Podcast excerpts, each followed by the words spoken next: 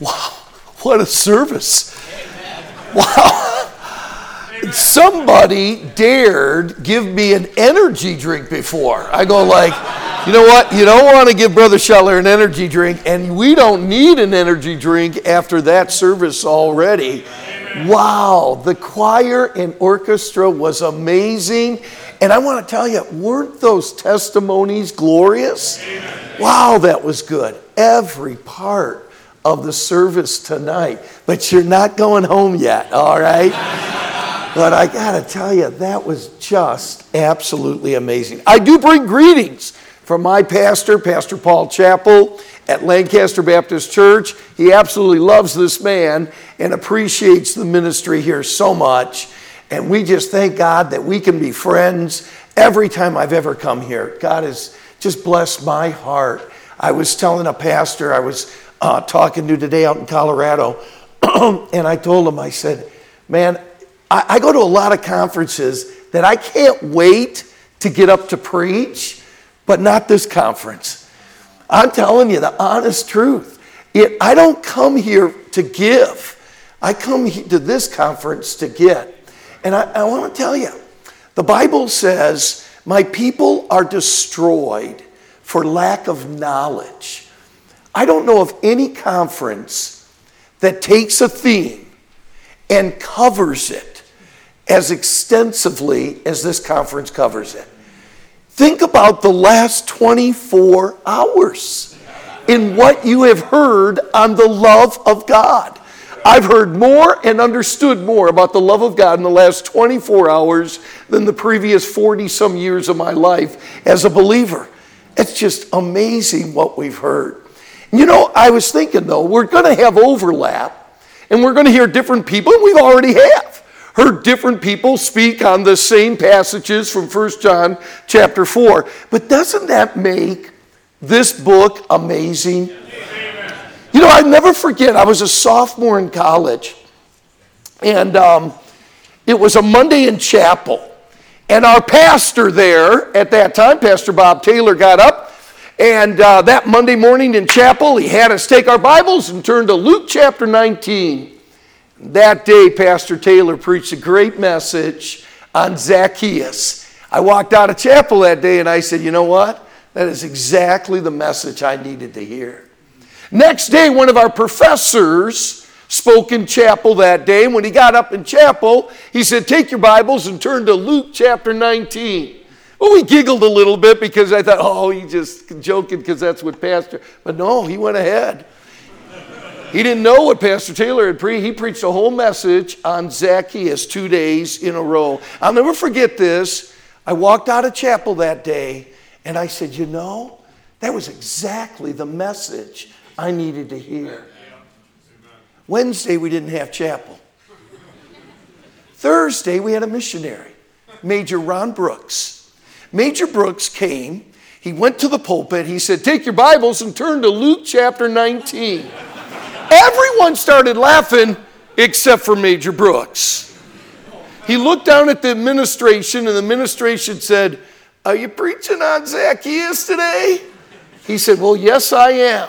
He said, they said it'll be the third message this week. But as long as I live, I'll never forget this.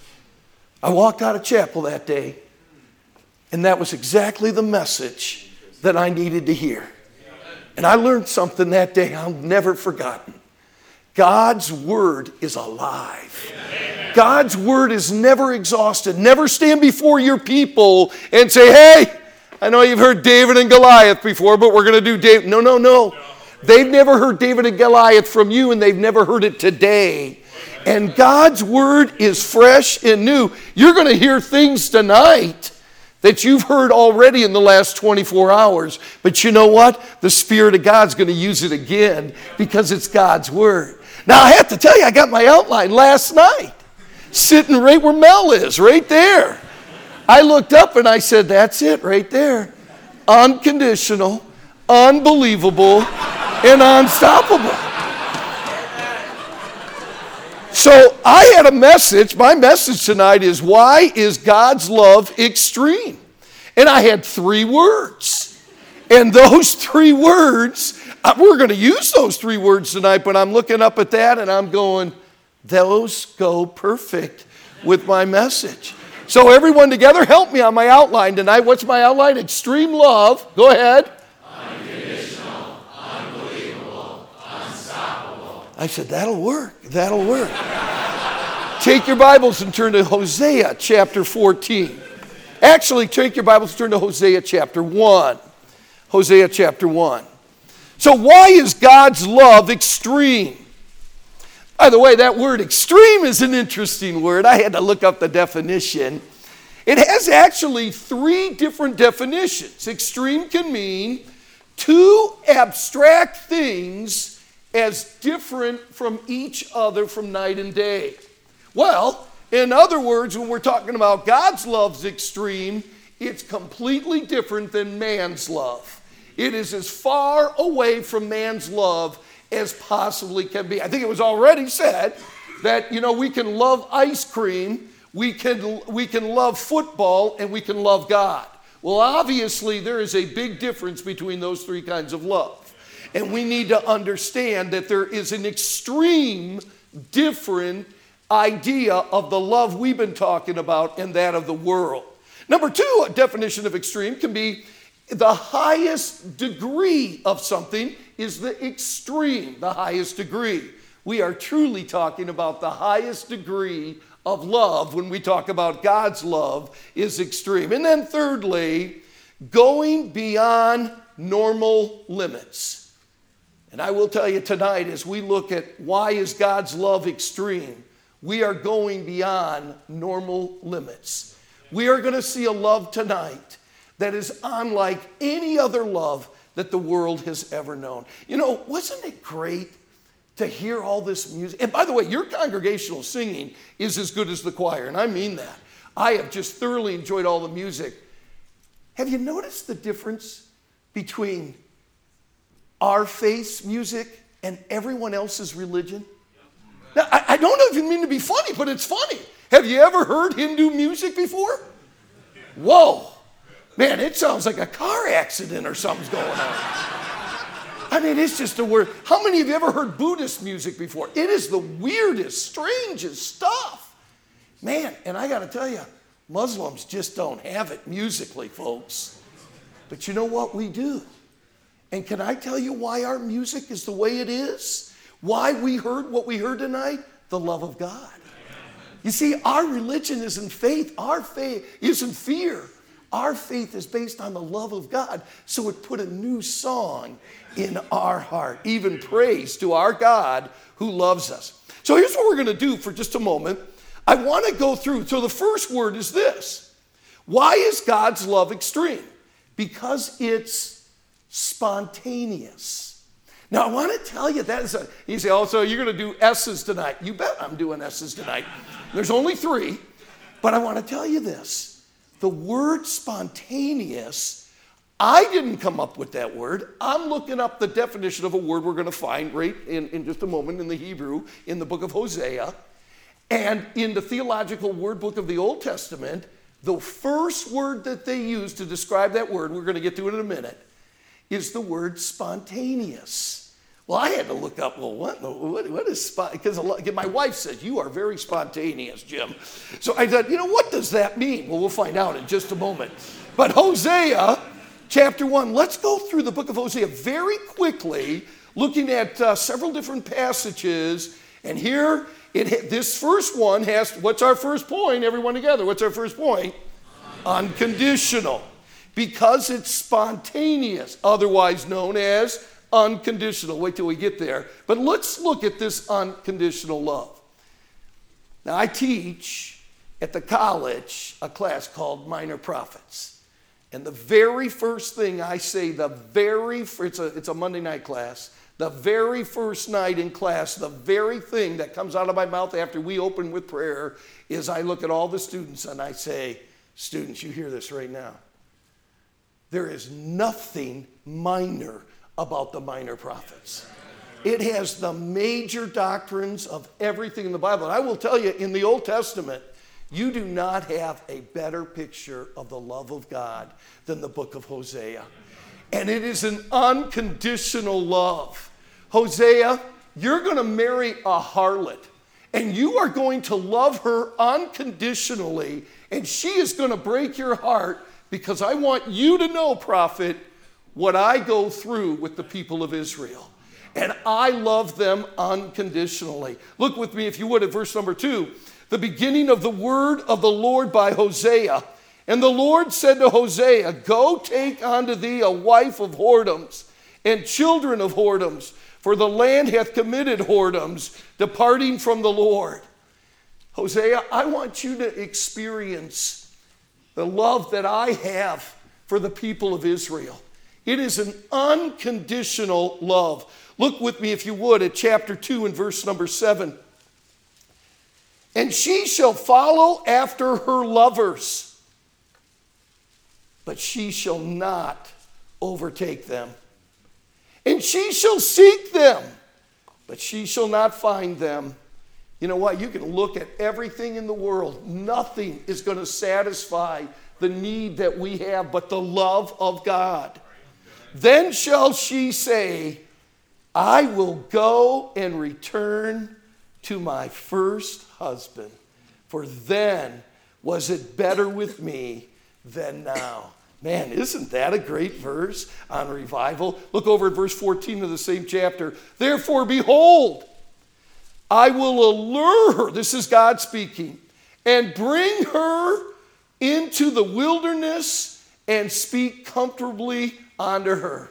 As far as way as Israel has gotten from me, I'm going to woo her back. You know why? Because I, I love her. And I'm going to woo her back. And I love her unconditionally. She's sure not making any conditions on a love relationship. Look at chapter 3, verse 2. So I bought her to me for 15 pieces of silver and an omer of barley and a half omer of barley. And I said unto her, Thou shalt abide for me many days. Thou shalt not play the harlot, and thou shalt not be for another man. So will I also be for thee. And aren't you glad the Lord Jesus Christ purchased us with his blood? And he loved us and he brought us in. Not that we deserve it, was totally unconditional. Look with me, if you would, at chapter 6, verse 1 and 2. Come and let us return unto the Lord, for he hath torn and he will heal us. He hath smitten and he will bind us up. After two days will he revive us. So I can't wait till Thursday already. Amen. I'm getting excited. Look with me, if you would, at chapter 10 and verse number 12. Now, many people say this is the theme verse in the book. And I guess if you're looking at it from Israel's standpoint, I would say you're probably right. And I just thought it was a great verse because I think God's starting to do this in my life in 24 hours. Sow to yourselves in righteousness, reap in mercy. Break up your fallow ground. That's the ground that's way underneath, that hasn't been broken up in years. Break up your fallow ground for it is time to seek the Lord till he come and rain righteousness upon you. Don't you sense, if you've been here the last 24 hours, he's breaking up fallow ground? Man, he's doing stuff. Just hearing you all pray, you can tell the plow's going down. And God's starting to break up ground. Real quickly, just a few others. Look at chapter 11, starting at verse 7. And my people are bent to backsliding from me. Though they called them to the Most High, none at all would exalt him. How shall I give thee up, Ephraim? Everyone stop. God says, I can't give you up because of the way I love. My love is so, my, if I didn't have extreme love, if I didn't have unconditional love, I'm done with you. You haven't done anything to reach any kind of conditions, but I can't give you up. Boy, what a statement. How shall I give thee up, Ephraim? How shall I deliver thee, Israel? How shall I make thee as Admah?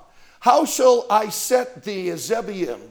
Mine heart is turned within me. This is God speaking. My repenting are kindled together. I'm I love you so much. I'm so emotionally involved with the way that you're living right now that totally against my word in the way that I and the plan that I have for you. But look what it says. I will not execute the fierceness of my anger. I will not return to destroy Ephraim, for I am God and not man, the Holy One. And I love this. True, the greatest extreme love comes out of the holiness of God and not man, the Holy One in the midst of thee. And I will not enter into the city. I won't judge you. I have an unconditional love. Now, we're getting really close. Now, I this is my belief of the, of the theme verse of the book. Look at chapter 13. Let me read you verse 4, and then we'll look at the theme verse, I think. Yet I am the Lord thy God. Chapter 13, verse 4. Yet I am the Lord thy God from the land of Egypt. Thou shalt know no God but me, for there is no Savior beside me. Now look at verse 9. O Israel, thou hast destroyed thyself, but in me is thine help. You have totally messed your life up. You have totally not gone by any conditions in the Word of God. You have completely destroyed yourself. But I want you to know I love you and I will help you. Man. Now, here's our verse, chapter 14 and verse 4. I will heal their backsliding. I will love them. Everyone together, what's the next word? Freely. freely. Look that word freely up. And the very first word in the definition was spontaneous. Now, listen to this. Freely means spontaneous, in action stimulated by no external cause. An action stimulated by no external cause. In other words, there is nothing in you, Israel, to love. There is nothing that you have that I go, well, you know what, I, I, I do like this about you, Israel. You don't have anything. And I want to tell you this there is nothing in this room for God to love. But his love is extreme. It is spontaneous in that he has an action and he's stimulated not by anything that Shetler has done today. Hey, I handed out a tract today, Lord. That doesn't do it with him. There is nothing that I do that stimulates his love. He loves me because of who he is, not because of what I am. It is absolutely an unconditional love. A couple other words with that definition. That's so important. Freely, spontaneous. It's voluntarily, abundantly, freely, expecting nothing in return. It's unconditional. My friend, it is extreme. Take your Bibles quickly and turn to the first, first chapter of the Bible Genesis chapter 1. Genesis chapter 1. So, several years ago, I was uh, starting a series on the first 12 chapters of the book of Genesis. I heard an apologist said that every doctrine in the entire Bible is found in the first 12 chapters of Genesis. So I said, all right, that challenged me. That sounds like a great series. So sure enough, I did. And man, it was. It was one of my favorite all-time series. The first 12 chapters of Genesis covers everything. So I'm in my study, and I'm in Genesis chapter 1, and I'm going to do the man, I'm so pumped about doing this message on creation and everything. And I'm in my study. Boy, I'll tell you, this was a moment. And I'm going through this chapter one, and you know, God made this and it was good, and God, I said, Whoa, what power! Oh man, what a God, what a creator God. And I came to verse 16. And God made two great lights the greater light to rule the day, and the lesser light to rule the night. He made the stars also.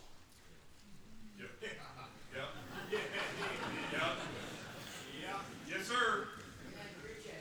I'm in my, I'm in my study. And I read those five words.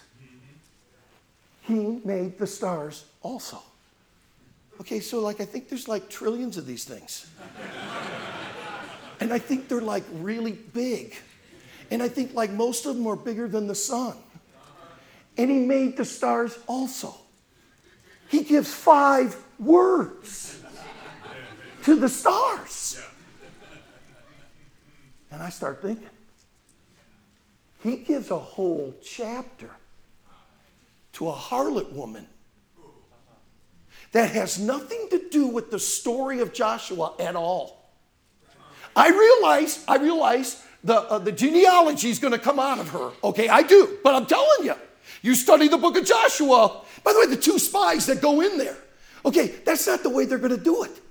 That's not, God's got a completely different plan than whatever those two spies were thinking they were going to do. Okay?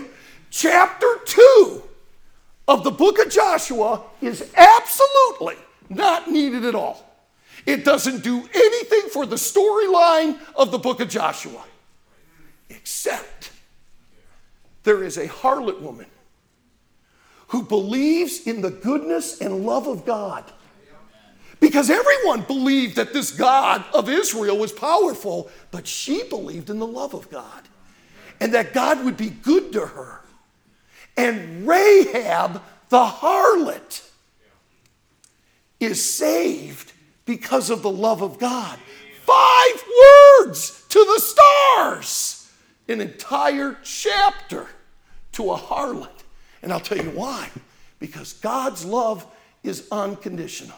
Hey, by the way, help me out a little bit. Everyone together. What is the New Testament name of Rahab? Now, you know, because that was the Old Testament. So the New Testament, she's called Rahab the. The what? Oh, you legalistic independent Baptist. Do you not know her New Testament name? You're right. Because in the New Testament, she's still called Rahab the harlot. Oh, God didn't really love her. No, no. God really loved her and didn't want anyone to ever forget the love that he had for that harlot woman. Hey, let me tell you something unconditional it's spontaneous. Five words to the stars and a whole chapter to a harlot woman.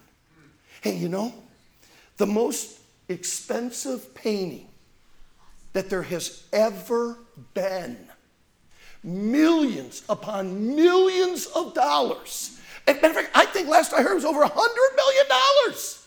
And of course, we know that this is a painting of the most beautiful woman that has ever existed Mona Lisa.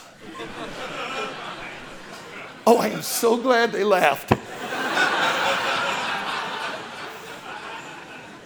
Everybody. Mona Lisa is very plain Jane.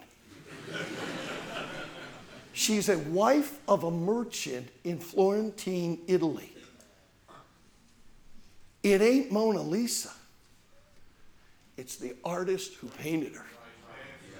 And let me tell you, my friend, it is not you. It is the God who loves you.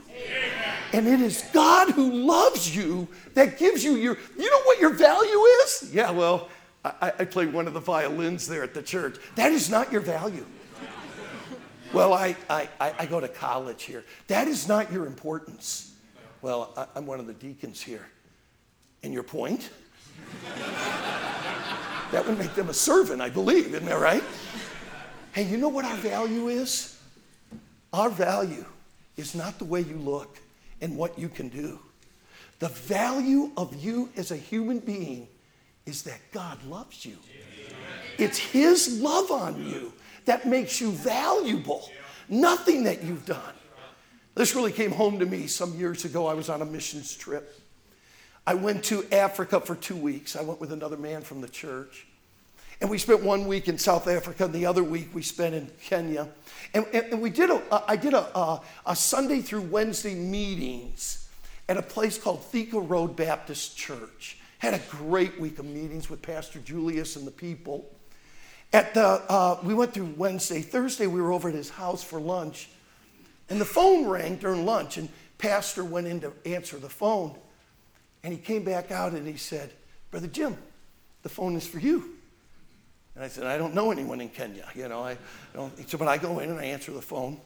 I say, hello, this is Jim Shetler. Yeah, I know who this is. Do you know who this is? Yeah, no, sir, I'm sorry, I do not know. Yeah, you do. and I said, help me a little bit. He says a few more words. I said, it does sound kind of familiar. Do I know you? Yeah, like one of your best college friends. I'm going, uh oh yeah, um, help me out. Shetler. And I went, oh no, John.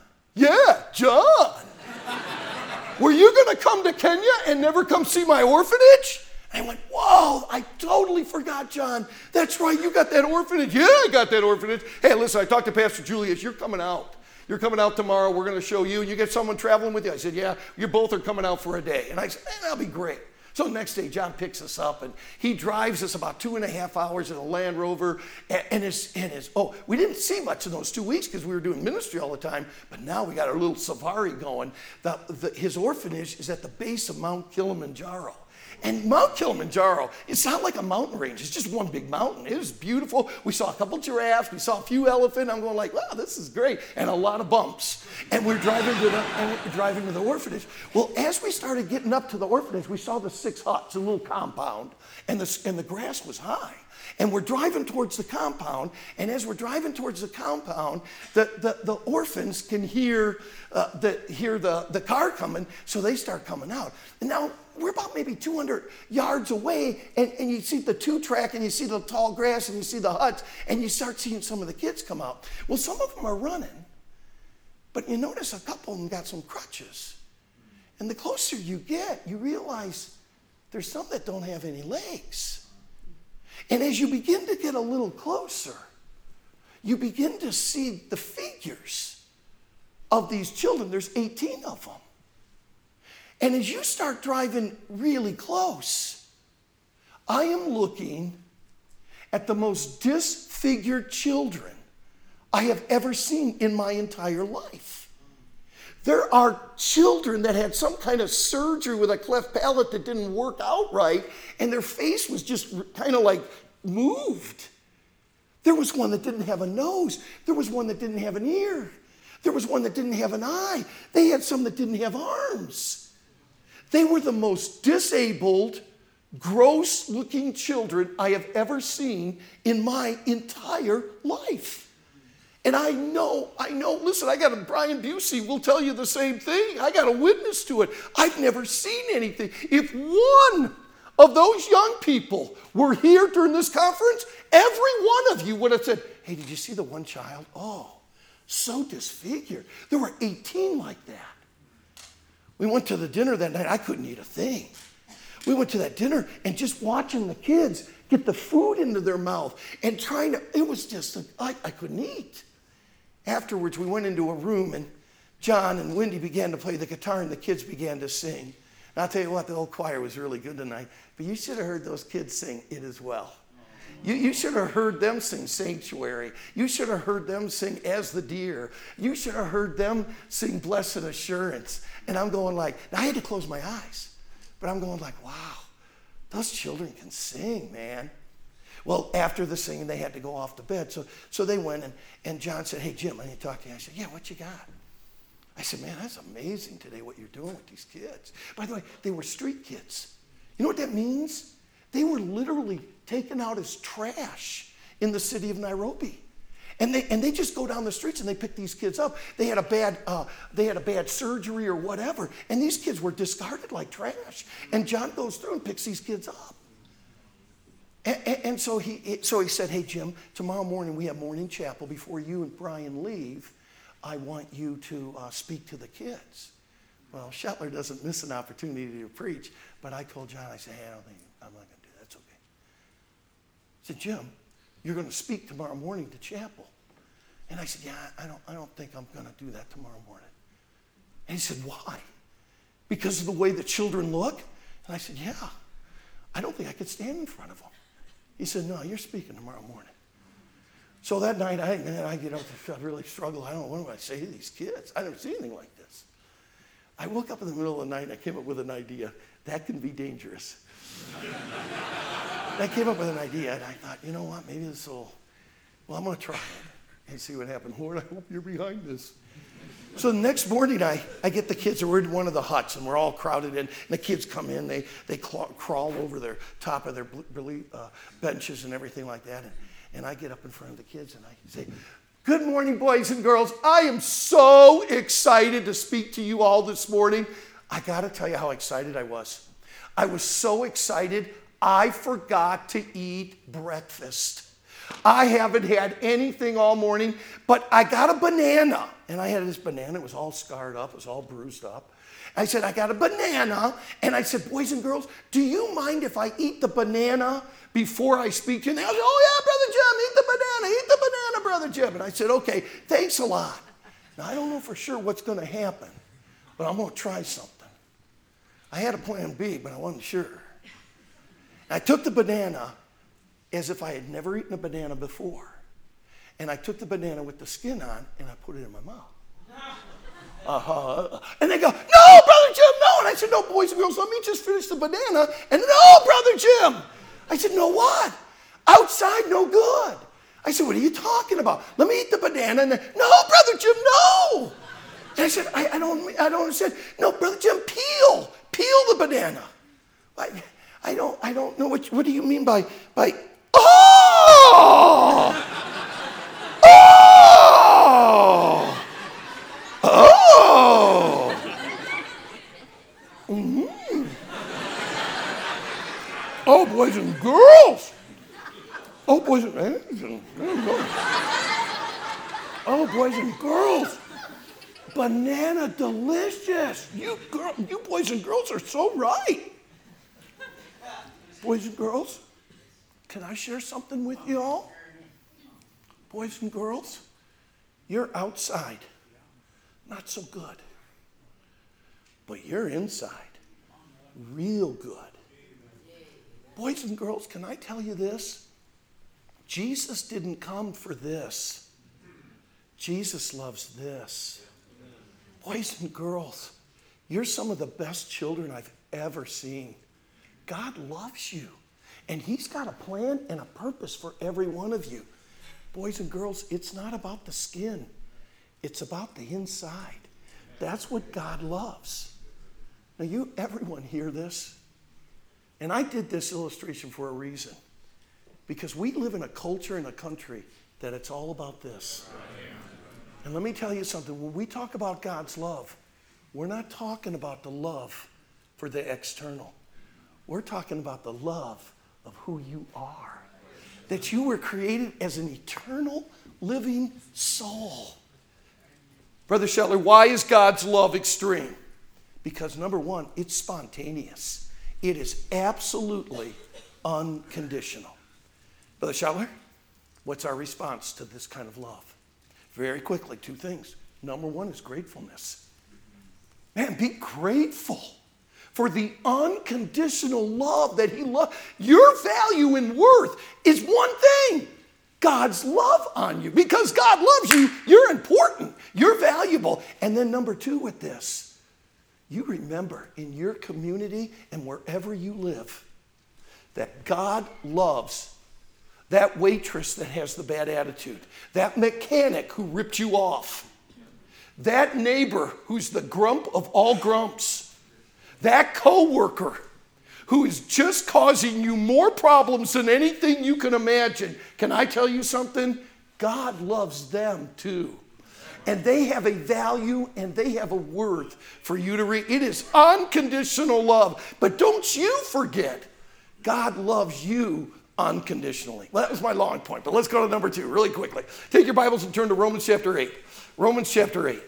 How do you I know we're going to get back. I know someone else is going to get to Romans 8, but let me, and we've already kind of mentioned it.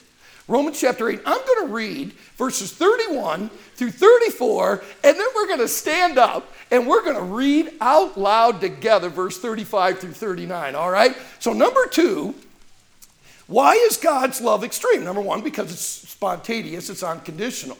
Number two, because it's sacrificial. And that sacrificial love is absolutely, everyone together, number two is, it's unbelievable. The sacrificial part of God's love is unbelievable. What shall we then say to these things? Notice the seven questions about God's love. What shall we then say to these things? If God be for us, who can be against us? He that spared not his own son but delivered him up for us all, how shall he not with him also freely give us all things? Who shall lay anything to the charge of God's elect? It's God that justifieth. Who is he that condemneth? It is Christ that died, yea, rather that is risen again, who is even at the right hand of God, who also maketh intercession for us. Everybody, let's stand to our feet and let's read out loud 35 through 39. Man, let's let God hear how much we love him. Everyone together, I'm 35. Who shall separate us from the love of Christ? Shall tribulation or distress or persecution or famine or nakedness or peril or sword? As it is written, For thy sake we are killed all the day long. We are accounted as sheep for the slaughter. Nay, in all these things we are more than conquerors through him that loved us. For I am persuaded that neither death, nor life, nor angels, nor principalities, nor powers, nor things present, nor things to come, nor height, nor depth, nor any other creature shall be able to separate us from the love of God which is in Christ Jesus. Thank. Amen. Have a seat. Isn't that great? To God be the glory. Now listen. This is unbelievable love. And I believe it's unbelievable love because it's sacrificial. Now, I chose a passage of scripture you don't have to turn to if you don't want, but I chose a passage in Isaiah chapter 50 to prove this. The measure of any love is how much it gives. Well, we know that God the Father, God the Son, and God the Holy Spirit gave everything and that Jesus Christ gave. Now, I use the Isaiah 50. We could have gone to any one of the Gospels and we could have easily gone to the cross and Jesus on the cross, and that would have been fine and beautiful. But I chose Isaiah 50, verse 6 and 7 for a reason. This is a messianic prophecy. In other words, this is prophesied 700 years before Jesus is going to have this happen to him. What does that mean? Now, we know that before the foundation of the earth, Jesus knew what he was going to do. But I find this to be unbelievable. Look at verse number six. I gave my back to the smiters. This has not happened yet, folks. This is 700 years before it happens. I gave my back to the smiters and my cheeks to them that plucked off the hair. I hid not my face from shame and spitting. Wow. Only one time in my entire life have I ever been spit on. That is just like the grossest thing in the world. To have your beard plucked off, to have the crown of thorns, to have his back smitten. But look at verse 7 For the Lord God will help me. Therefore shall I not be confounded. Now look at this. Therefore have I set my face like a flint, and I know that I shall not be ashamed. Brother Shetler, you could have gone to the New Testament and got a more horrific passage than this. I know, but there's a reason. Let me tell you how unbelievable this love is. Let me tell you how sacrificial this love is. He is not responding to what is happening that night friends, family members. He knew it before you were ever created and before the world was ever created. He knew what he was going to have to go through. And his love is so unbelievable.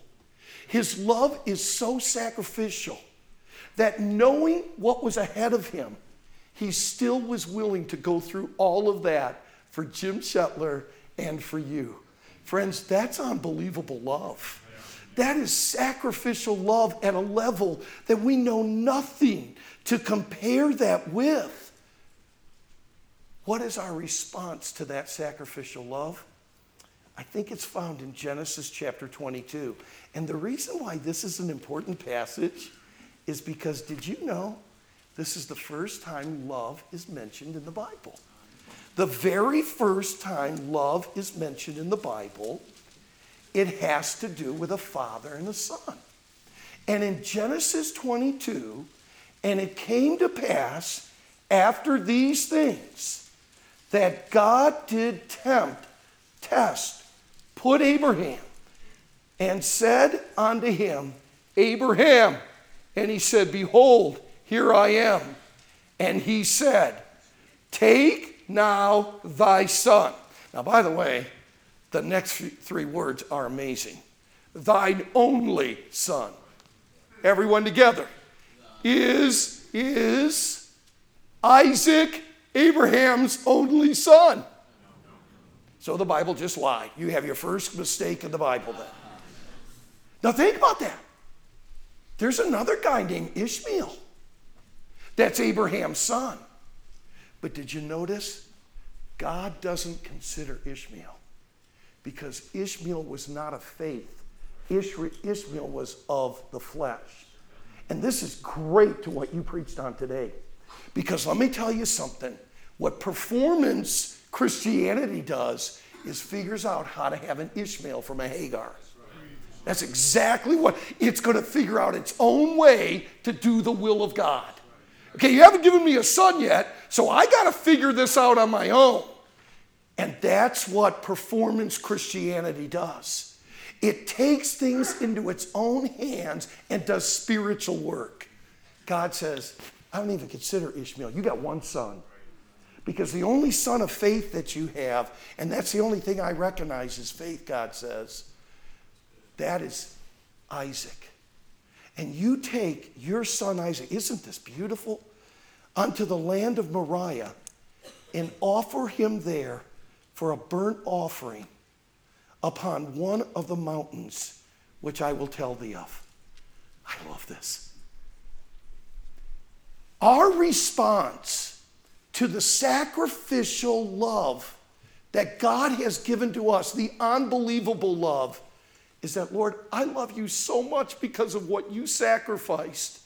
Is there anything between me and you? Is it wrong for a father to love their son? No, no. But if the love for that son is greater than the love for God, then we give that up and we say, God, I love you more than anything else. This isn't performance. This is the response to this kind of sacrificial love. It is such an unbelievable love that our response to that love is God, I don't want to have anything between you and me. I'm a senior in college, and I'm just telling you guys, I loved Marilee more than I love God. And God took Marilee out of my life, and I had to put Marilee on that altar. And when I did, I never knew that I would ever date Marilee again and knew that I would never marry her. I put her on the altar, but I'll tell you, she was more important to me than God was. And God had, I had to get God right into my life. And then the Lord brought back Marilee. And it was a different Marilee. It was a different relationship. You see, some of you are struggling. Some of you got something that you love more than God. And God is saying, hey, on everything that you've heard about my love towards you, are you willing to put that on the altar? Are you willing to put that habit, that hobby? Are you willing to put that relationship? Am I more important than your children?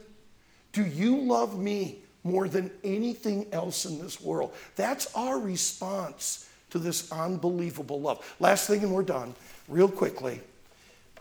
Our love, God, extreme love, is unconditional, it's unbelievable. And what's the last one? Number three. I had the word strong. I had the word strong. I believe God's love is extreme because it's spontaneous, it's sacrificial, And number three, it's strong. Boy. Oh, I got to ask this. How many of you in this room have been married for more than 40 years? Would you stand up right now? You've been married for more than 40 years. We got many? Wow. All right, stay standing, stay standing. How many of you in this room? Hey, by the way, has your love been strong for 40 years? If you're standing, it has. That's a yes, guys. And turn this into a marriage conference. Okay, if you're standing right now, your marriage has been strong. Your love has been strong for. Hey, remain standing if you've been married for more than 50 years. We got anyone? We got a few. We got a few. The one sat down, the other one didn't. Brother Toberson, your first wife, I'm talking about. how, many, how many years, Brother Toberson? 50 and a half counts. Amen. Let's give him a hand. I'm telling you. Mel, how many years have you been married? 51 years. Is your, is your love still strong? Your love?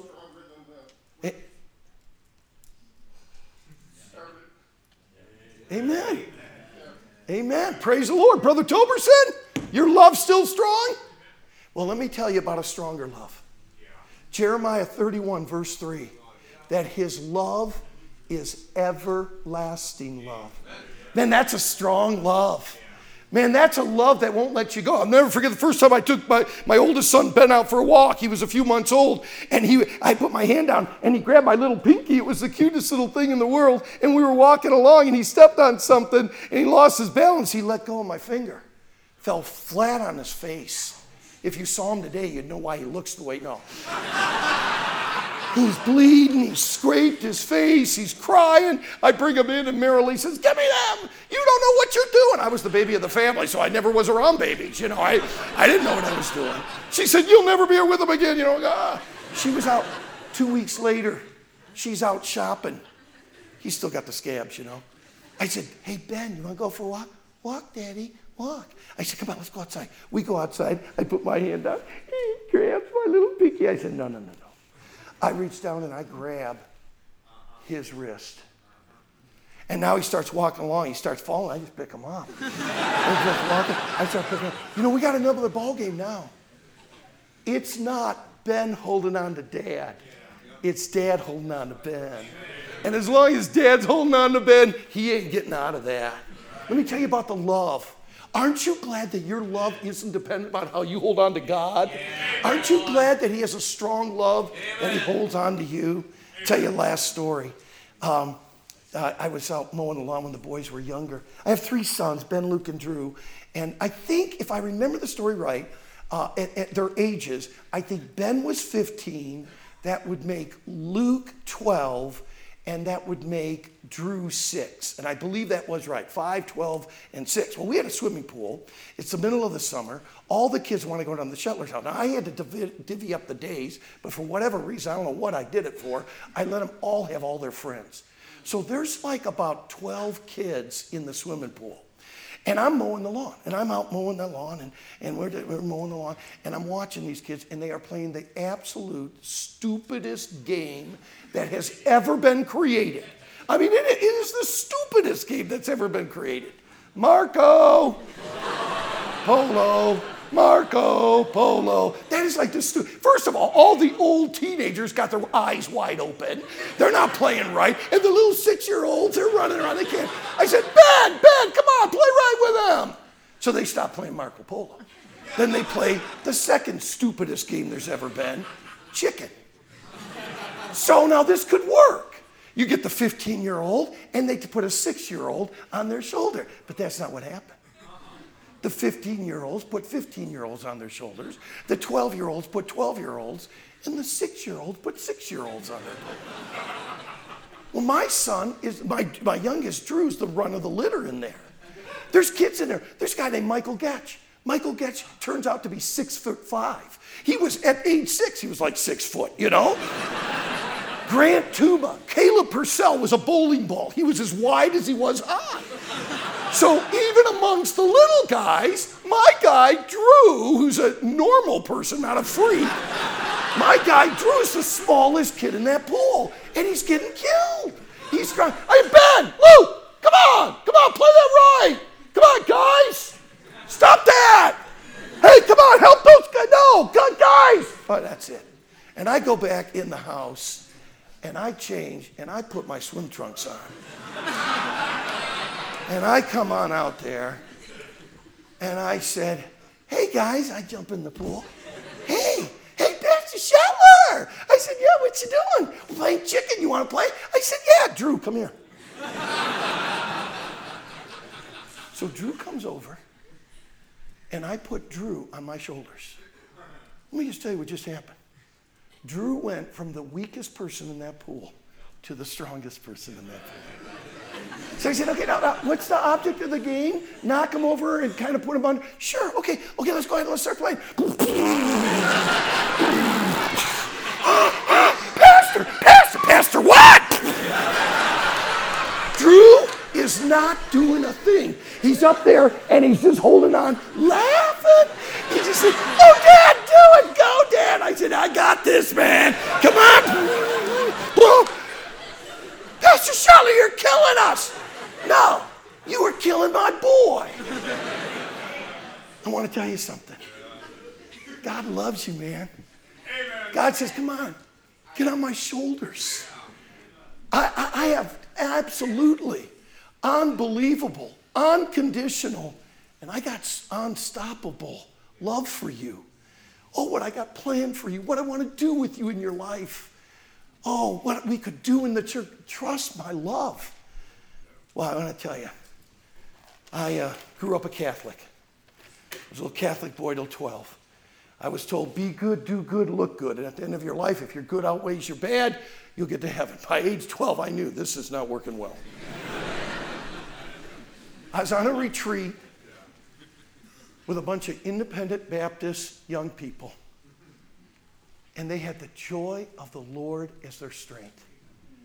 Those kids exuberated the love of God. And on November 8, 1969, in Kalamazoo, Michigan, on a retreat on a weekend, Pastor Dan Wheelhauer, the youth pastor, said, Is there anyone here that wants to receive Jesus as their Savior? I want to tell you, I grew up hearing about Jesus. I had the religion thing. But these kids had a relationship. And they knew a God of love that I never knew. I didn't understand what it meant, but I raised my hand on November 8, 1969, as a 12 year old boy, and Dan Wheelhauer explained to me that I was a sinner. That was not hard. And he asked me if I wanted to receive Jesus. And I said, Man, I want the love that those kids have. And as a 12 year old boy, I trusted Jesus Christ as my Savior. I'll tell you what, I always struggled going into a little closet and telling someone on the other side of a board what I had done. You think I told them everything? No way. I said, man, this is religion kind of stuff. But I want a relationship with God. And let me tell you what His love does His love is unconditional, His love is unbelievable. And I am so thankful tonight. His love is unstoppable. And what that causes us Man, I want to respond to that. Think about what we've heard today, and today was Tuesday. We got Wednesday and Thursday yet to go. Let God break up the fallow ground and let the love of God just drip off of us. God loves you unconditionally. God loves you unbelievably. And God loves you unstoppably. I don't know if that's a word, but I'm telling you, it's unstoppable. Amen. Let's bow our heads and close our eyes.